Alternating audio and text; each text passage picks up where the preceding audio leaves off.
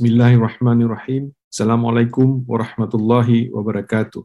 Hamdan wa syukran lillah, salatan wa salaman ala rasulillah, la hawla wa la quwwata illa billah, amma ba'd. Marhaban ya Ramadan. Bapak dan Ibu muslimin dan muslimat di seluruh Inggris Raya, rahimakumullah. Seluruh umat Islam patut bergembira menyambut datangnya bulan suci Ramadan. Bahkan di atas gembira, kita patut mensyukurinya. Mengapa? Karena puasa Ramadan adalah anugerah Tuhan berjuta hikmah. Hikmah puasa seperti mata air yang tak kering-kering. Semakin kita kaji, kita akan semakin takjub. Puasa Ramadan adalah ibadah yang mekanismenya telah diatur dengan rinci seperti tergambarkan dalam Al-Quran Surah Al-Baqarah ayat 183 hingga 188.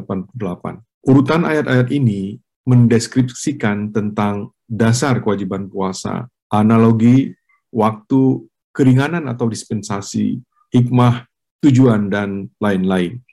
Nah, rangkaian ayat pertama dalam surah tersebut memuat seruan berpuasa. Bismillahirrahmanirrahim. Ya ayyuhalladzina amanu kutiba alaikumus syiyam kama kutiba alal ladzina min qablikum la'allakum tattaqun. Wahai orang-orang yang beriman, diwajibkan atas kamu berpuasa sebagaimana diwajibkan atas orang-orang sebelum kamu agar kamu bertakwa.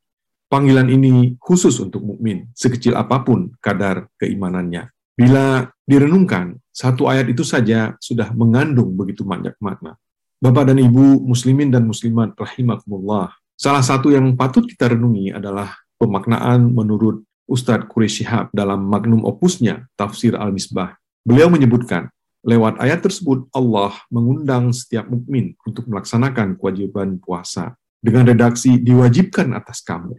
Uniknya, redaksi ayat ini tidak menunjuk siapa pelaku yang mewajibkan, Menurut Ustadz Kurisyab lagi, hal ini mengisyaratkan bahwa apa yang akan diwajibkan tersebut sedemikian penting dan bermanfaat bagi setiap orang yang melakukannya. Sehingga seandainya bukan Allah yang mewajibkannya, manusia sendiri yang akan mewajibkan atas dirinya sendiri setelah mengetahui betapa besar manfaatnya.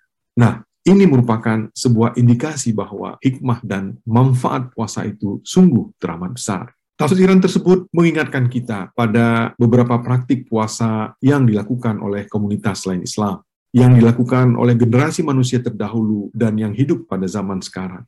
Baik puasa karena perintah agama mereka maupun karena anjuran sains ataupun ilmu pengetahuan. Walau praktiknya bervariasi, puasa umumnya berkisar pada pembatasan konsumsi makan dan minum untuk waktu tertentu. Sebelum turunnya agama Samawi, orang-orang Mesir kuno telah mengenal puasa dari mereka, praktik tersebut lalu turun kepada orang-orang Yunani dan Romawi.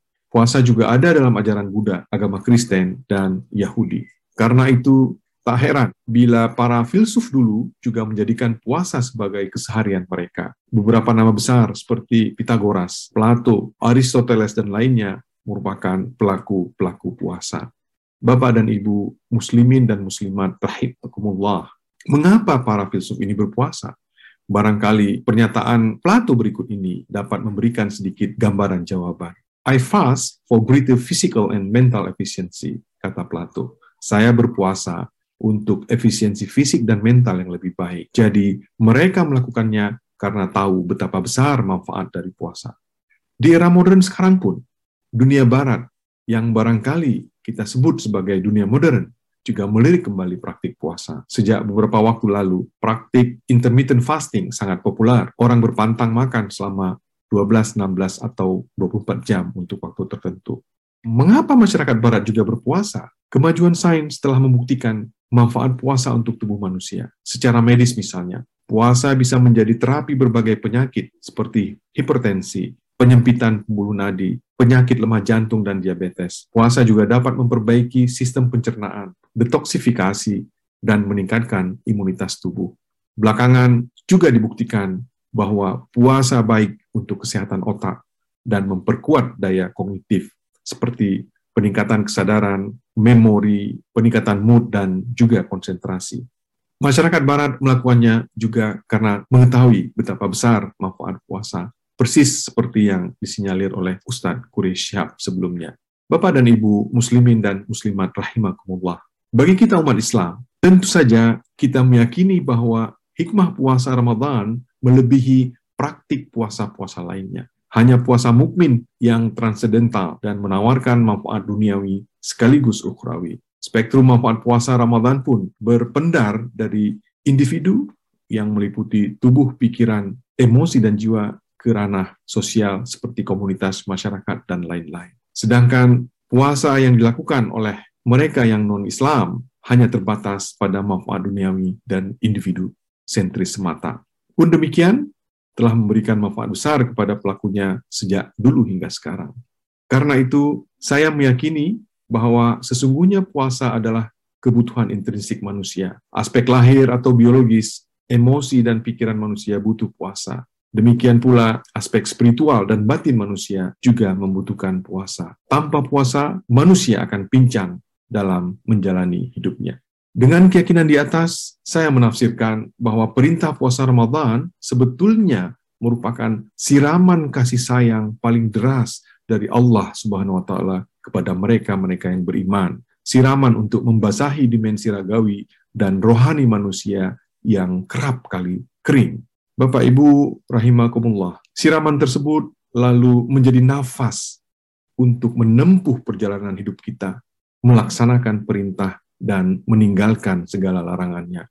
Perjalanan yang meninggi yang di puncaknya bertahta derajat takwa. Puasa demi puasa yang diperintahkan adalah tempat pemberhentian untuk menampung kembali siraman kasih sayangnya.